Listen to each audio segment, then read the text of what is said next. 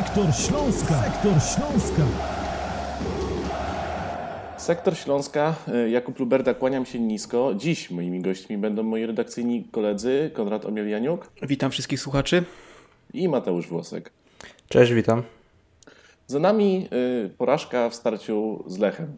Śląsk przegrał 0 do 1, y, co pewnie wszyscy śledzący tę drużynę dobrze wiedzą, ale ten mecz był taki, którego wnioski można wysnuć bardzo dwojakie, bo z jednej strony y, podopieczni trenera Tworka przez długi czas bronili się całkiem przyzwoicie.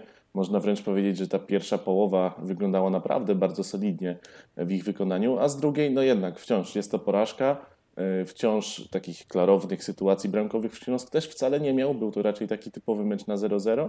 E, no i panowie, zaczniemy od tego, w jaki sposób wy rozpatrywalibyście ten rezultat, to spotkanie, czy jest tutaj dla was coś pozytywnego, czy jednak porażka to porażka i no nie powinna ona po prostu mieć waszym zdaniem miejsca? Pozytywów było dużo, wydaje mi się, ale do momentu tego indywidualnego błędu Szymona Lewkota e, przy starciu z Michałem Skurasiem, no i, i te, te, pozytywy wypływały przede wszystkim, wydaje mi się, z linii obronnej, no bo tam mieliśmy najwięcej plusów, jeśli chodzi o właśnie grę blisko siebie, grę w tej formacji, zamykanie przestrzeni Lechowi.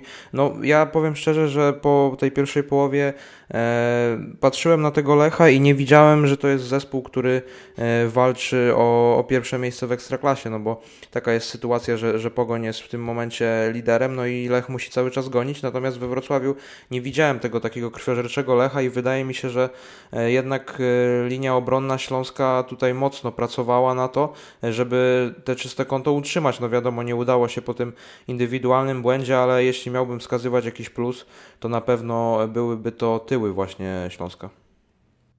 No tak, myślę, że ta porażka trochę powstała e, z żebra Gretarsona, które niestety e, no, zostało e, poturbowane. Nie mamy jeszcze oficjalnej informacji, czy to jest złamanie żebra, czy tylko stłuczenie, ale no to był powód, dla którego Islandczyk musiał opuścić boisko w przerwie.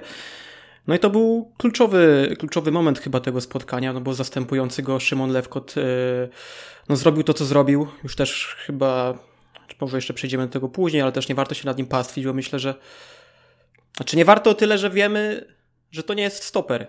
I trener Tworek też powinien to wiedzieć, no bo on już dał, Szymon Lewkot dał dobitny przykład temu wieloma błędami, które już popełnił i nie wiem, co podkusiło trenera, tym bardziej, że w tej krytycznej sytuacji, jaką miał, gdzie musiał tą defensywę mm, wymyślać na nowo pod nieobecność e, Zakartki, Goli i Werdaski, on to zrobił bardzo dobrze i tak jak Mateusz wspomniał, ta defensywa naprawdę dobrze wyglądała w pierwszej połowie.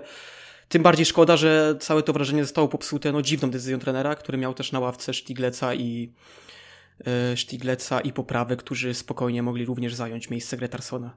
Więc e, no na pewno pozytywem występ tej trójki. Chciałem ją zobaczyć jeszcze raz. Mam nadzieję, że Gretarson szybko, szybko wróci do zdrowia i trójka Gretarson, Bejger, Tamasz jak najbardziej na plus i myślę, że jest to trójka, na której można budować defensywę.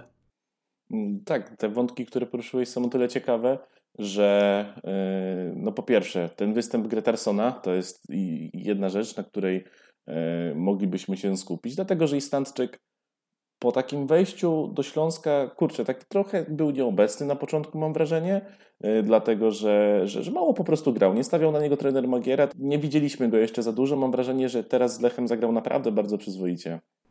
No tak, ten występ z Lechem rzeczywiście był dosyć przyzwoity. No wiadomo, że ten jego pierwszy mecz to było przegrane starcie z Piastem Gliwice. Tutaj też pamiętamy, jak to wyglądało, te trałkowanie Diogo Verdaski i tak dalej, te wszystkie e, historie wokół tego meczu. E, no także jeśli chodzi o występ Islandczyka, ja bym był tutaj bardzo spokojny o tego zawodnika, bo on przede wszystkim nie bał się pojedynków bezpośrednich, jeden na jeden z zawodnikami Lecha.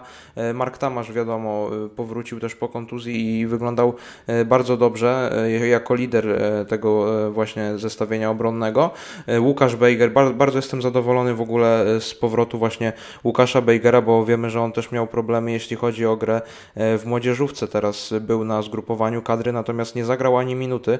Nie pojawił się raz w meczowej kadrze w drugim meczu, natomiast był na ławce rezerwowych, także bardzo mnie cieszy właśnie powrót tego zawodnika do wyjściowej jedenastki, bo on od początku tak naprawdę pokazywał, że po pierwsze, wygrywa pojedynki z zawodnikami Lecha, jest bezpośredni w tych starciach z nimi e, i też bardzo dobrze trzyma linię i, i dogaduje się z innymi zawodnikami. Ta komunikacja była na, wydaje mi się, dobrym poziomie, a pamiętajmy, że przecież Baker to e, zawodnik młodzieżowych zespołów Lecha, gdzie przecież wybił się do Manchester United, także można powiedzieć, że to jest taki zespół, e, przeciwko któremu gra mu się dobrze, bo troszkę zna specyfikę właśnie kolejorza. Mhm. E, kontynuując ten wątek defensywy, ciekawy jest też ten kasus y, Konrada Poprawy, dlatego że rezerwy przegrały w ten weekend, co prawda 1-3 y, w Kaliszu z KKS-em, no ale tam, jeżeli któregokolwiek zawodników y, tej, tej drugiej drużyny mielibyśmy wyróżnić, no to ja mam wrażenie, że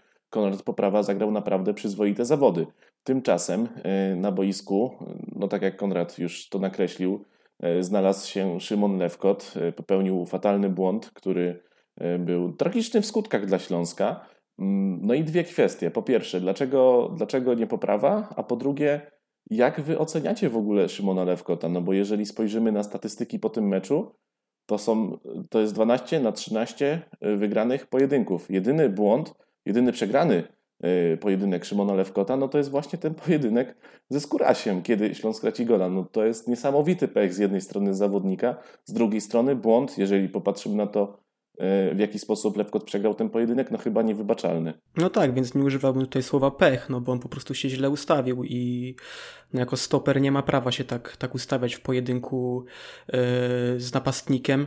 On po prostu przegrał pozycję, potem próbował się ratować wymuszeniem faulu, to też zrobił na tyle nieudolnie, że nawet się nie przewrócił, więc e, no, ten sędzia tam, no nie wiem, ja tam faulu nie widziałem i myślę, że nawet nie jest to za bardzo kontrowersja, po prostu kolejny błąd w ustawieniu i no nie ma tu się czarować, Szymon Lewko to nie będzie stoper. Trener Magiera trochę starał się do tego budować, czy trochę, starał się go bardzo budować, trochę nawet koloryzując gdzieś czasami w wypowiedziach, że to może być e, top piłkarz w skali kraju i że te błędy może będzie popełniał, bo jest niedoświadczony, ale w końcu to zaprocentuje.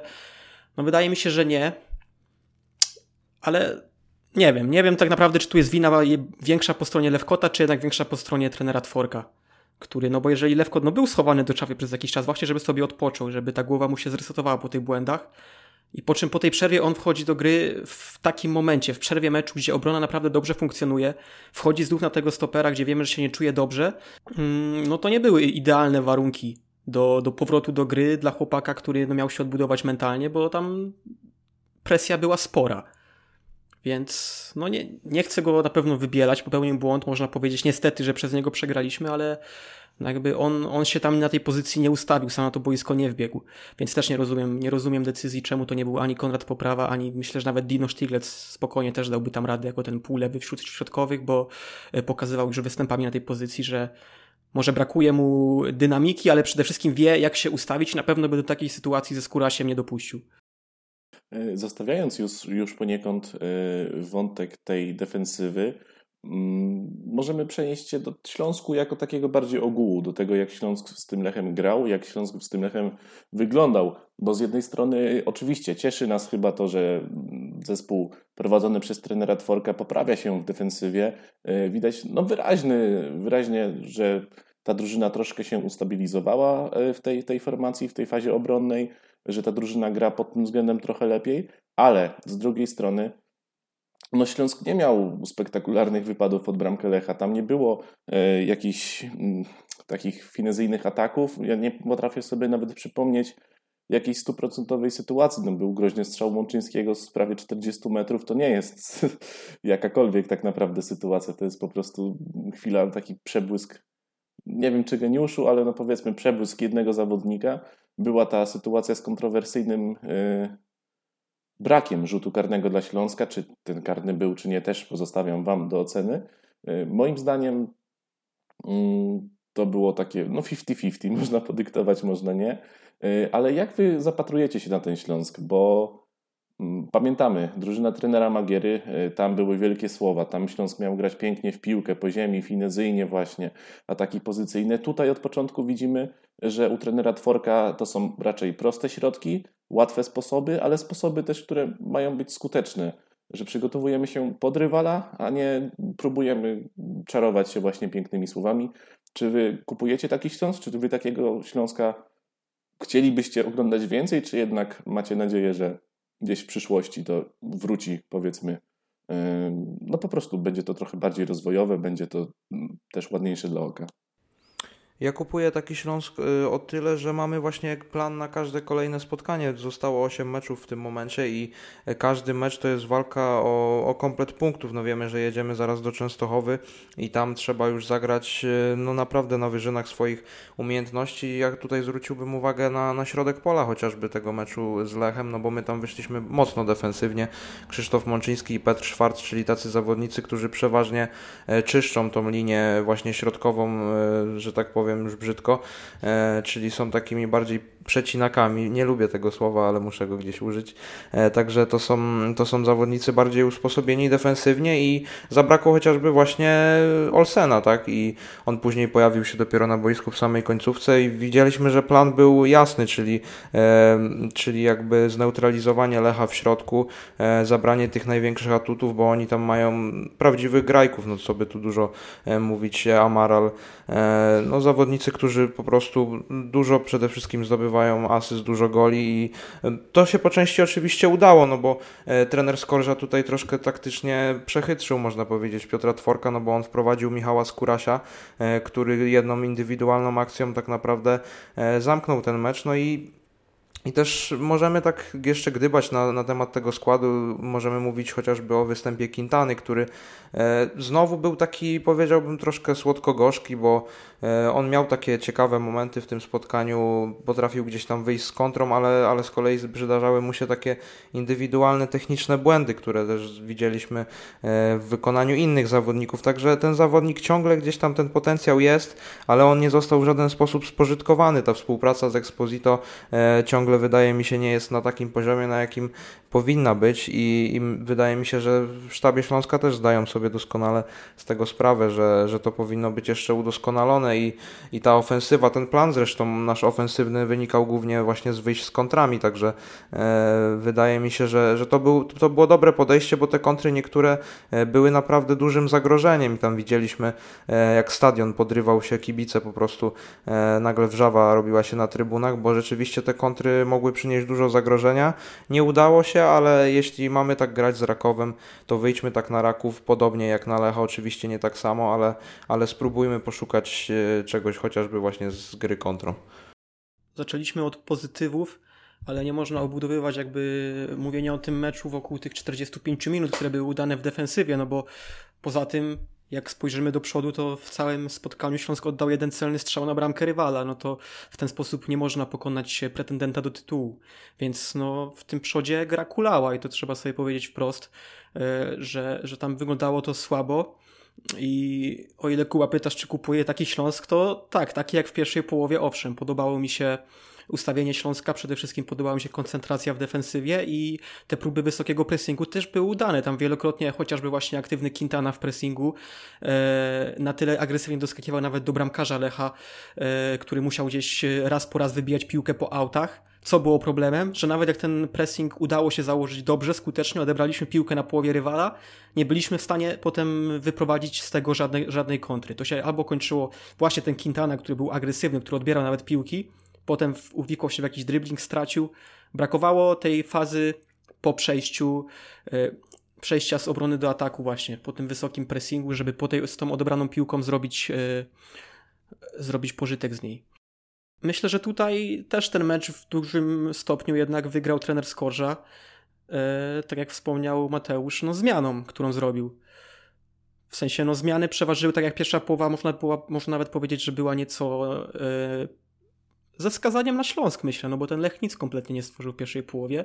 Śląsk dobrze presował. Wydawało się, że to po prostu jest kwestia znalezienia tego ostatniego podania, żeby usprawnić ten proces decyzyjny po odbiorze piłki. No może nawet coś z tego będzie, no ale niestety.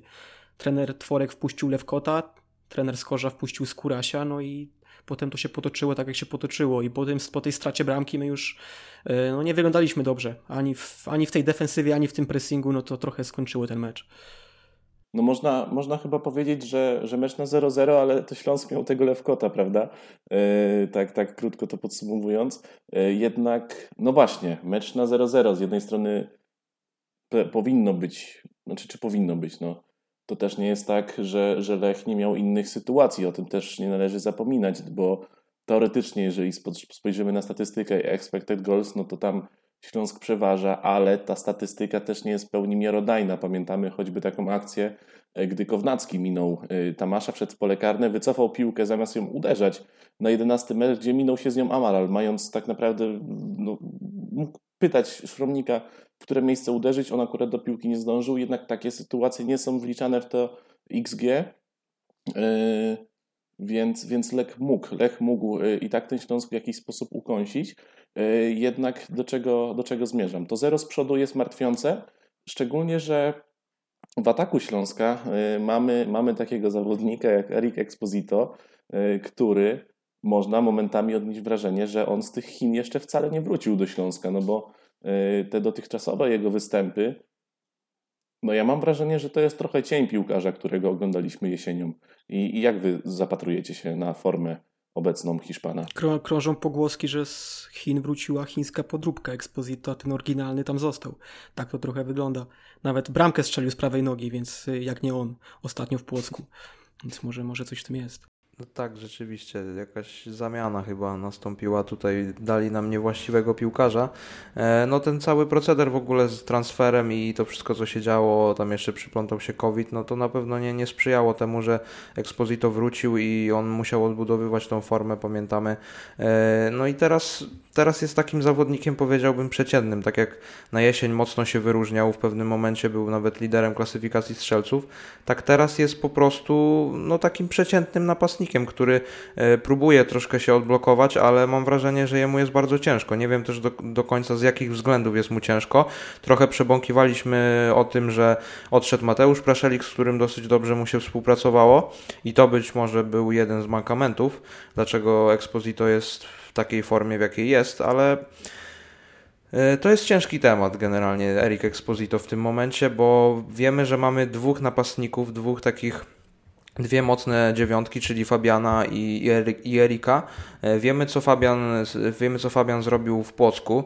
E, jakie ma w ogóle zasługi dla Śląska, no bo przecież strzelił jeszcze z Piastem chociażby w końcówce, także, e, także no te zasługi są dosyć spore. No wiemy, że po powrocie z Mielca to nie był ten sam zawodnik, e, też widać to było w pewnych, w pewnych aspektach gry, natomiast Erik Exposito w tym momencie, ja bym nie powiedział, że on jest lepszy niż Fabian Piasecki. To jest taka myśl przewodnia, gdzie kołacze mi właśnie w głowie strasznie taka myśl, że ja bym nie powiedział, że on jest znacznie nad Piaseckim, że on wygrywa tą walkę o pozycję numer 9 e, i wydaje mi się, że w kuluarach też się tak troszkę przebąkuje, że, e, że ten Fabian mocno nie odstaje od Erika. Nie wiem, jak wy sądzicie na ten temat, co, jakie macie zdanie na ten temat, ale, ale ja troszkę tak uważam, że, że w obecnej formie Erik, Erik nie jest tak bardzo na, na, nad Fabianem.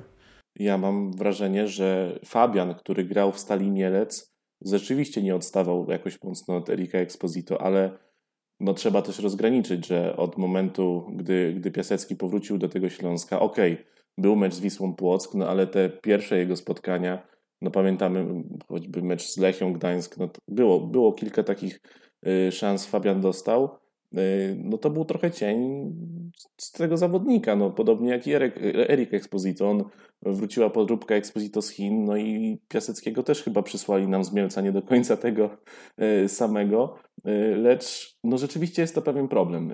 Ta, ta, ta pozycja napastnika, no bo właśnie, mamy, mamy Exposito bez formy, mamy Piaseckiego, który też koniec końców fajnie by było, gdyby w końcu dostał jakąś realną szansę, jakiś realny kredyt zaufania, a nie, że, że raz trener Magiera mówi, że yy, mówił w sumie, yy, bo, bo, bo już wiadomo, go z nami nie ma, że no, to zabrzmiało jakby coś strasznego mu się stało. Został po prostu zwolniony.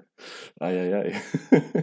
E, no ale do czego dążę? Dążę do tego, że e, raz, raz trener Magiera mówił, że Fabian Piasecki chciał być jedynym pierwszym wyborem, to będzie pierwszym wyborem, po czym wraca nagle cudownie Exposito z Chin, no i tyle Piaseckiego w pierwszym składzie widzieli, prawda?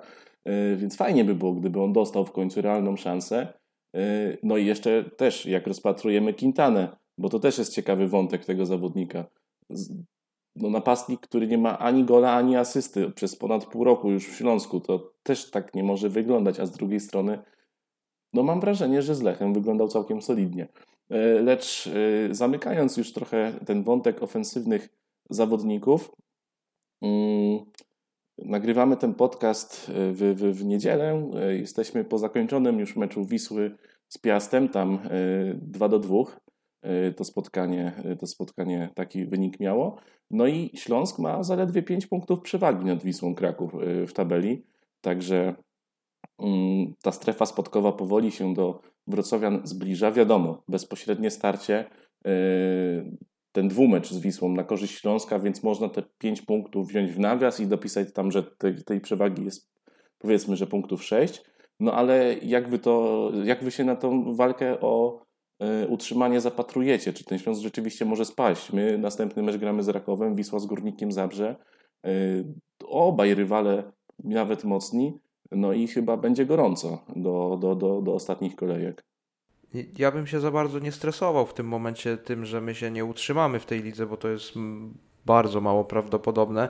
Też wiemy, jak te zespoły, które są na samym dnie punktują, a raczej jak nie punktują. No, e, wczoraj e, Górnik Łęczna zebrał srogielanie od e, portowców.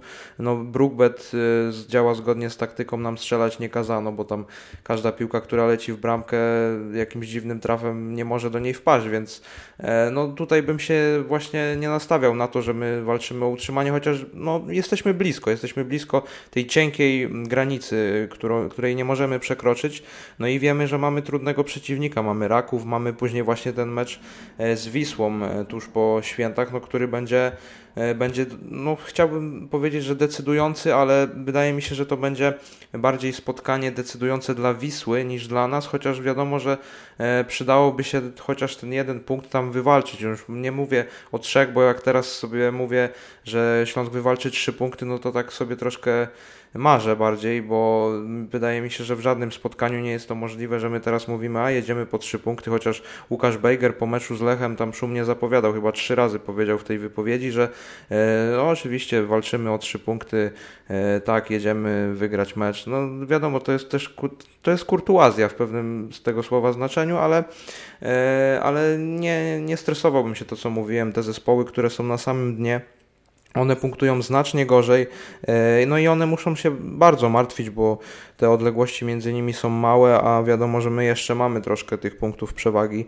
e, i jednak ten, ten zapas jest e, i na razie martwmy się, martwmy się tym, żeby dobrze dograć ten sezon, żeby, żeby właśnie na spokojnie jeszcze pozdobywać trochę punktów. A, wszystko zweryfikuje oktagon, jak to mówią. Bo spotkamy się, spotkamy się z Wisłą za dwa tygodnie. No i myślę, że ten mecz nam pokaże, czy faktycznie możemy być tacy spokojni, no bo nie mam dużych oczekiwań co do meczu w Częstochowie, szczerze mówiąc. Może jakby tam się udało sprawić niespodziankę w postaci nawet jednego punktu czy zwycięstwa, to byśmy podeszli do tego meczu z, z większym spokojem.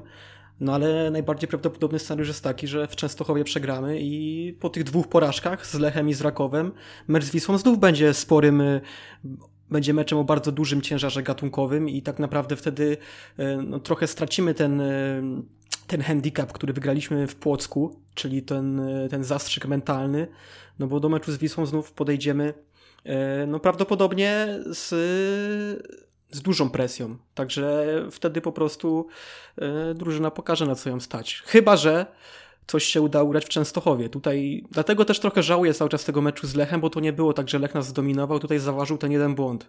Jakbyśmy utrzymali grę z pierwszej połowy, myślę, że tam spokojnie remis byłby do wyciągnięcia i to też byłby spory kop mentalny dla tej drużyny. Remis na własnym te terenie z mocnym Lechem. No tak się nie stało, teraz trzeba spróbować zrobić coś podobnego e, z Rakowem, tylko bez błędów indywidualnych i może może wtedy będziemy w stanie wywieźć jakieś punkty z Częstochowy i przystąpić do meczu z Wisłą mm, w lepszych nastrojach, ale myślę, że jeżeli chodzi o ewentualne utrzymanie, no to to się może nie tyle rozwiąże, ale dużo nam nakreślą dwa najbliższe mecze we Wrocławiu z Wisłą i potem z Termaliką. No ale jednak wciąż ja mam wrażenie, że mm, no Wisła Kraków po prostu musi przeskoczyć na tabeli. No, nie widzę takiego scenariusza, że, że w tym drugim, drugim spotkaniu no my przegramy 0-5 albo po prostu różnicą 5, 5 goli. No to jest troszkę dla mnie.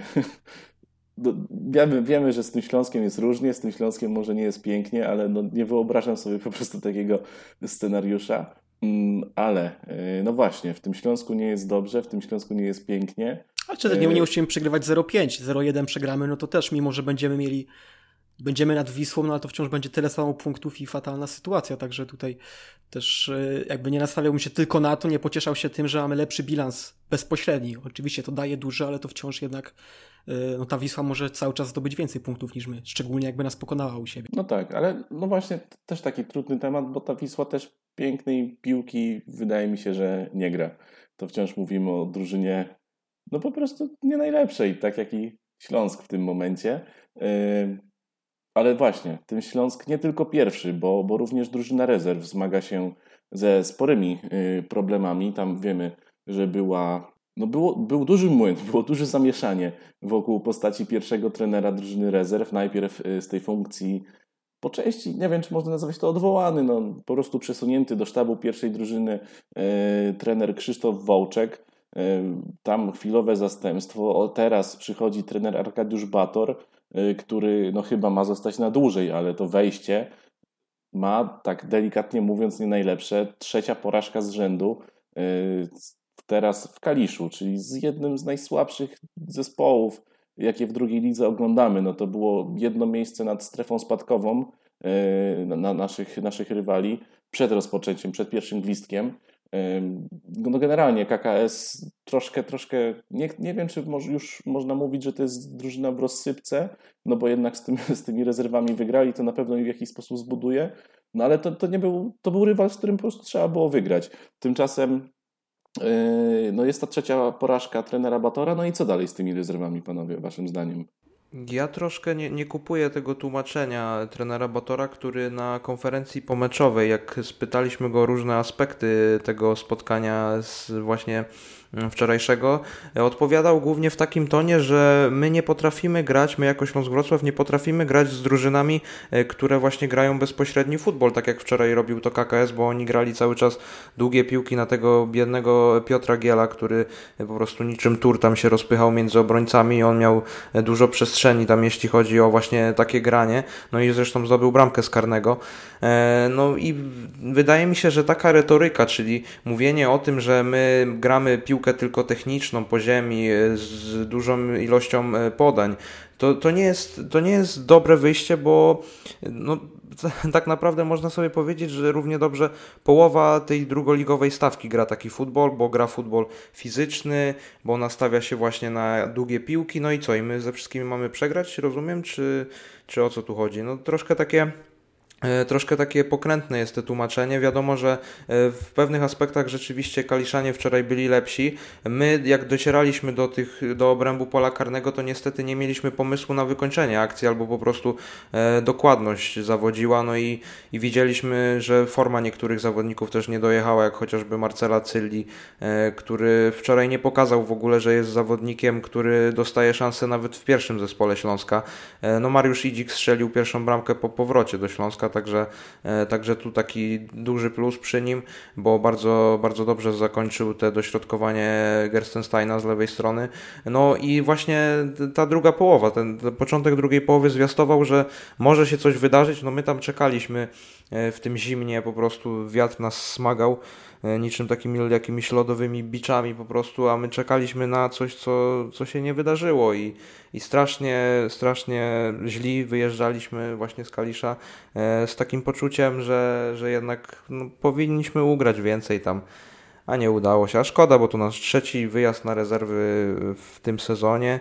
E, no i tak, było 2-5 z ruchem, 1-6 z Garbarnią w Krakowie, no i 1-3 z Kaliszem. Także Srogo zbieramy. No, uda, udany weekend, udany weekend wam się. Ale jeszcze, a co tutaj, e, w ogóle cała nominacja trenera Batora jest myślę dosyć kontrowersyjna e, na, na trenera rezerw, bo to jest człowiek, który w Śląsku już był przecież. E, dzisiaj też widziałem, jest już u nas gotowy tekst Jacka Bratka, właśnie sylwetka tego trenera, który pewnie e, lada moment będzie też opublikowany dla Was. No i tam mi przypomniało to, że on już rezerwy raz spuścił Śląska Wrocław z trzeciej ligi do czwartej. Także ja oczywiście jak najbardziej nie chcę nikogo skreślać, jestem za tym, żeby dawać e, szkoleniowcom drugą szansę. Tym bardziej, jeżeli tak jak w przypadku trenera Batora jest to młody szkoleniowiec, który cały czas się uczy. Ale to jego pierwsze podejście w Śląsku, on tam najpierw trenował juniorów, też bez większych sukcesów no potem ten spadek z rezerwami z trzeciej ligi do czwartej, e, on sobie tam niczym według mnie nie zapracował aż tak, żeby zostać ponownie nominowanym i to jeszcze e, zaliczyć, sobie nie mówić awans, no bo dostał drużynę drugoligową, co to, to jest dużo. To jest naprawdę dużo dla trenera. I no na razie się nie broni, tak jak mówisz Kuba, on przegrał na, na początek z Pogonią Grodzisk Mazowiecki, czyli też kompletnym niemal outsiderem tej ligi. Teraz z Kaliszem, no, który też powinien pokonać, także wejście ma słabe, no ja mam nadzieję, że on się obroni, ale sama ta nominacja dla mnie dziwna. No wiemy, że to jest człowiek chyba e, Krzysztofa Paluszka, bo poprzednio, poprzednio e, też gdy e, gdy ten pan był w klubie, to właśnie trener Bator przychodził i no tak jak mówię, dobrze dać drugą szansę młodemu trenerowi, trzymam za niego kciuki, ale przy dalszych takich wynikach to się nie obroni i będzie można wysnuć słuszne zarzuty, że to była zła decyzja i dziwna decyzja. Zadziwiło mnie w postaci trenera Batora to, że Mati nawiązał już do tej pomeczowej konferencji, no ale my tam usłyszeliśmy, że Śląsk to w ogóle w pierwszej, pierwszą połowę to miał pod kontrolą, że generalnie to, to no po prostu ten Kalisz, tak jak Mati wspomniał, o taki fizyczny zespół, to my tutaj nie potrafimy z nimi grać, no ale to kurczę, no właśnie, po pierwsze połowa ligi tak gra, po drugie w którym momencie rezerwy Śląska miały tę pierwszą połowę pod kontrolą, no bo dla mnie pierwsza połowa wyglądała niemal bliźniaczo do drugiej. No, Kaliszanie grali przez całe 90 minut dokładnie w ten sam sposób. Y, pod koniec tego meczu jedynie wpuścili trochę żwawych, takich szybkich, dynamicznych zawodników, żeby oni jeszcze wbiegali za naszą linię defensywy, gdy, y, gdy, gdy, gdy, gdy rezerwy próbowały podejść wyżej, trochę nadgonić ten rezultat. No ale generalnie te dwie połowy to był KKS, który pokazał po prostu mniej więcej to samo, więc nie wiem skąd takie wnioski, że, że Śląsk kontrolował pierwszą połowę, ale właśnie jest to dla mnie troszkę takie dziwne. Tak, ale jeszcze może na, na obronę jakby zarządu Śląska, który tego Batora zatrudnił, trzeba też powiedzieć, że zapewne tutaj była taka sama sytuacja jak z trenerem Tworkiem, że on był, no nikt się nie spodziewał w ogóle, że będzie konieczność szukania trenera w tym momencie, tak samo jak dla pierwszej drużyny, tak samo dla drugiej i może tam opcje były pewnie ograniczone, a jako, że to jest człowiek no znany, wiadomo, że jakiś poziom reprezentuje, no to postawili na, na zgraną kartę i to też w tym momencie jest do zrozumienia. No ale to z drugiej strony też słabo, że teraz i w pierwszej zespole i w drugim. Po tym jak na początku sezonu jaraliśmy się, że są fajne projekty, że jest trener Magiera, ma ten e, w obwodzie te rezerwy, który może tam korzystać z zawodników, no to tak teraz już nie ma ani Magiery, w, w sztabie pierwszej drużyny jest Tworek, który też jeszcze nie wiadomo, czy to jest mm, rozwiązanie tylko tymczasowe, czy na dłużej. Trenerem drugiej drużyny też jest trener Bator, który zalicza no, fatalny start i no, gdzieś to się na razie nie spina, także mm, no tak jak mówicie, no nie jest, nie jest dobrze. Jedziesz w piątek, komentujesz mecz pierwszej drużyny, chcesz przynajmniej na te rezerwy pojechać, żeby zobaczyć coś pozytywnego, a tam też w papę, mówiąc e, kolokwialnie i nieładnie, no ale tak to ostatnio wygląda.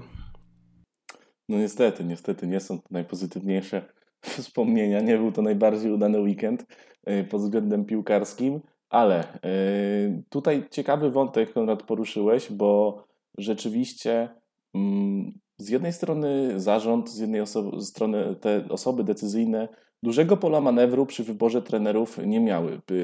Tutaj trener Tworek, trener Bator, y, ale oni też jako szkoleniowcy nie mają pełnego komfortu pracy, bo y, jedna rzecz, która zmieniła się, y, którą, na, na którą warto zwrócić uwagę, to to, że ci pierwsi szkoleniowcy obu, obu tych zespołów no, pole manewru do wykonywania swojej pracy mają nieco ograniczone, no bo te sztaby szkoleniowe zostały im skompletowane. E, trener Bator to w ogóle chyba nikogo sobie nie mógł dobrać, musiał pracować, musi pracować z tym, co zastał. Nie mówię, że to są źli trenerzy, ale no po prostu jednak, e, gdy wchodzisz w nowe środowisko, to, to, to chcesz pewnie skompletować jakiś swój sztab, chcesz e, poprowadzić to wszystko wedle własnego pomysłu. No i mm, dążymy do takiej sytuacji, w której chyba trochę łatwiej wskazać osoby odpowiedzialne za, e, za to, co dzieje się w Śląsku. No bo wcześniej było coś takiego, że mówimy, e, trener Magiera przyszedł, on poobiecywał ładne rzeczy, wyszło jak wyszło. Możemy powiedzieć, że, że stan tej ekstraklasowej drużyny Śląska jest po części albo w jakiejś tam dużej części jego winą. No ale teraz powoli dochodzimy do momentu, gdy coraz więcej zależy od dyrektora sportowego, od właśnie zarządu, od, od tych ludzi wyżej postawionych w Śląsku, od tych ludzi, którzy nie pracują stricte z zespołem, ale bardziej siedzą, siedzą w biurach. No i z jednej strony to jest sytuacja nieco pozytywna, no bo oni mogą to wszystko kontrolować, y, też ta odpowiedzialność leży bardziej na nich, a z drugiej, no właśnie, czy oni robią dobrze, czy oni mają do tego kompetencje? Jak waszym zdaniem to wygląda? Ja myślę, że te trochę morale nawet całego zarządu i cały projekt posypał się w momencie właśnie zakończenia współpracy z trenerem Magierą, bo mam wrażenie, że pokładano ogromne nadzieje właśnie w w tym projekcie Jacek Magiera, e, a ten projekt e, totalnie nie wypalił i widzieliśmy, że to pod koniec już nie miało prawa bytu i troszkę w tym momencie posypała się cała koncepcja tego zarządu, e, cała koncepcja władz zakładająca właśnie współpracę pierwszej drużyny z drugą drużyną. No, pamiętamy, że trener Magiera często przychodził na, na mecze rezerw, widzieliśmy go, podpatrywał zawodników, znał przecież niektórych z młodzieżowej kadry, z młodzieżowej reprezentacji, także tutaj były był jasny plan działania wyznaczony i, i właśnie tak się teraz zastanawiam, czy to całkowicie się nie posypało, tak jak już wspominaliśmy o tym, że trener Wołczek został przesunięty do, e, do sztabu pierwszej drużyny, już później, czy, czy to w ogóle nie jest nerwowy ruch właśnie, e, takie przywrócenie znowu trenera Batora tutaj, bo wiemy, że on był związany ze Śląskiem, także e, Także troszkę to jest zagmatwane o tyle, o ile, że tutaj wydaje mi się, że nie, nie było długofalowej wizji na to przede wszystkim. I trzeba było działać właśnie chwilowo, działać pod wpływem też pewnego impulsu pewnie. E, no i widzimy, że to się odbija niestety na wynikach. No, e, każdy trener, wiadomo, chce mieć jak najlepsze wejście do zespołu, a teraz okazuje się, że rezerwy no, totalnie są pod formą. E, no i nie, nie wiadomo, jak to się potoczy jeszcze dalej. No jest, jest parę ważnych meczów jeszcze, chociażby e, ruch przyjedzie tutaj na Oporowską w maju. E, przecież w ten następny weekend będziemy mieli Wigry Suwałki też we Wrocławiu. Także jest jeszcze troszkę do podniesienia z boiska, a jeśli tu się nie zmieni pewna linia narracyjna, linia ideowa, no to może być ciężko z, właśnie z tymi punktami. No też się zgodzę, że to było trochę gaszenie pożaru, na które w zarządzie nie byli gotowi, choć z drugiej strony no, powinni być. Powinni być, bo to nie można zakładać, że zatrudniamy tenera Magiera i to na pewno wszystko wyjdzie i będzie pięknie. Raczej trzeba, e, no, będąc gdzieś e, myśląc długofalowo o, o klubie, będąc w jego zarządzie, zawsze mieć z tyłu głowy ten plan B. Tutaj najwidoczniej takiego nie było, no i teraz E, tak jak Mateusz wspomniał, no, to było takie szycie na prędce trochę i tu no, no, nie możemy od razu widzieć efektów, aczkolwiek też Kuba mnie nie przekonuje, że używasz argumentu, że trener Bator nie mógł sobie sztabu skompletować, no to bez przesady, to jest, są jednak drużyny, to jest drużyna rezerw, to jest druga liga, tam wciąż są ludzie, jest fizjoterapeuta, jest kierownik, tam są ludzie odpowiedzialni za to i wiedzą co robią i jednak nie myślę, żeby to był, to był problem, on powinien kadra śląska, nawet tych rezerw, jest w miarę ustabilizowana. Na pewno dużo bardziej niż. A to, to, to ja się wtrącę na chwilę, bo mówimy o stabilizacji kadry rezerw, ale potem trener Bator na konferencji mówi, że y, musiał grać ten zawodnik, musiał grać ten zawodnik, no bo taki jest prikaz z góry i, i co on ma z tym zrobić. No to nie jest właśnie ta swoboda działania, jest wręcz bardzo ograniczona w rezerwach. I okej, okay, taka jest specyfika tej pracy, wiemy no właśnie, o tym nie od dziś, ale to. jednak, y, ale jednak, ale jednak Y, nie jest to po pierwsze komfortowe dla trenera, a po drugie, i wydaje mi się, że ważniejsze, no że właśnie, że, że ci trenerzy nie mają aż tak pełnego wpływu na, na, na swoją drużynę, dlatego że to wszystko zaczyna się u góry. Ta zarząd bardzo mocno wpływa na pracę trenerów i ja nie jestem do końca przekonany, czy tak powinno być po prostu? Znaczy, ale tutaj wspominamy dobrze tenera Jawnego, jego pracę z rezerwami, ale w tej kwestii było bardzo podobnie. On też dostawał często zawodników z pierwszej drużyny i nigdy przy porażce się tym nie zasłaniał, bo tak jak mówisz, taka jest specyfika pracy. Jak przychodzisz jako tener rezerw, to wiesz, że będziesz, się, będziesz miał styczność z tego typu e, wydarzeniami i musisz się do tego dostosować, więc dla mnie to nie jest, e, to nie jest za bardzo wytłumaczenie. Więc y, wciąż uważam, że kadra rezerw Śląska jest mocna jak na drugoligowe realia i tutaj trener nie powinien się zasłaniać tym, że ma kadrę, która gdzieś ktoś mu spada z pierwszej drużyny, czy nie jest w stanie ich przygotować na treningu dokładnie w takim zestawieniu, jak będą grali tyle dobrze, że te rezerwy są wysoko nad, znaczy nie, właśnie są tylko dwie lokaty nad strefą spadkową, ale ta strefa spadkowa tam się wyklarowała już na tyle mocna, że tam jest bodajże 10 punktów przewagi, także to wciąż jest dużo, nawet więcej niż spadek jest wciąż bardziej realny w ekstraklasie niż w rezerwach. Więc myślę, że tutaj, tutaj nam to nie grozi, bo ta drużyna prędzej czy później musi się, musi się podnieść. Też no, dajmy temu Batorowi czas. Zaczął słabo, ale to wciąż jeszcze nie jest, nie jest stracona pozycja. Dobrze, to już zmierzając powoli Y, do końca. Y, może spróbujemy zakończyć nieco pozytywniej, y, chociaż to też zależy oczywiście od Waszych odpowiedzi, no bo przed nami starcie z Rakowem. Gdybyście mieli teraz wejść na stronę naszego partnera LVBet i stworzyć jakiś piękny kupon, no to postawilibyście na zwycięstwo Śląska, czy, czy jednak aż tak bardzo w to nie wierzycie? Pewnie jakbym był, nie byłbym biednym studentem, to pewnie bym to zrobił, ale że nim jestem, no to raczej, raczej nie postawiłbym pieniędzy na, na Śląsk, chociaż to jest właśnie, to jest taka kwestia dosyć sporna, bo wiemy jak ten Śląsk teraz gra i wiemy, że potrafił postawić się Lechowi, także e, no, tutaj wszystko może się wydarzyć, chociaż no, w Częstochowie, jak pamiętamy, e, chociażby trener Magiera zaliczył swoją pierwszą porażkę na ławce Śląska, no tam też dużo rzeczy, dużo było składowych, które się właśnie złożyły na to, że ta porażka była i, i to była w takim mm, stylu, powiedziałbym, podporządkowanym Rako, Rakowowi. E, no, Marek Papszun jest jakby wytrawnym taktykiem i Piotr Tworek będzie musiał zastosować tutaj, wygimnastykować się bardzo mocno, żeby zestawić tak tą jedenastkę, żeby e, to jakby żeby jakby przeciwstawić się Rakowowi, no bo wiemy jaka to jest drużyna, oni grają bardzo ofensywnie, e, tam są bardzo ofensywnie usposobieni wahadłowi, e, jest wyklarowana praktycznie jedenastka, oprócz tam czasami jak pauzują jacyś zawodnicy, to wiadomo, że następuje pewnego rodzaju rotacja, tak jak miało to miejsce chociażby teraz w meczu z Wartą, e, tam jeden ze środkowych pomocników teraz właśnie pauzował, no ale tam cały czas prawie grają ci sami zawodnicy, no i jest ten zabójczy Iwi Lopez, którego wszyscy się boją, no teraz zdobył bramkę z rzutu wolnego, chociaż bardziej pomógł mu Adrian Lis, oby Michał Szromnik nie był taki hojny e, w następną niedzielę, także no tutaj jest dużo jakby elementów takich, które muszą przebiec po myśli E, pójść po myśli trenera Tworka, żeby udało się chociaż remis ugrać pod Jasną Górą. No może trzeba po prostu pojechać najpierw się pomodlić tam i, i wtedy coś się uda zdziałać. To ja, ja, tak, ja tak szybko powiem, że modlenie się przed meczem w Częstochowie niespecjalnie coś daje. Zrobiliśmy to w zeszłym sezonie. E, pojechaliśmy na Jasną Górę, no ale 0-2 niestety, niestety miało miejsce. A może to nie była niedziela? Modlitwa niedzielna może jest silniejsza. Bo teraz mecz będzie w niedzielę, w ogóle w niedzielę palmową. Także tutaj duża symbolika. Może tam wiedzie na osiołku trener Tworek i przyniesie nam trzy punkty do Częstochowy. No miejmy, miejmy nadzieję. Jeszcze Konrad, możesz yy, słowo końcowe. Oczeku...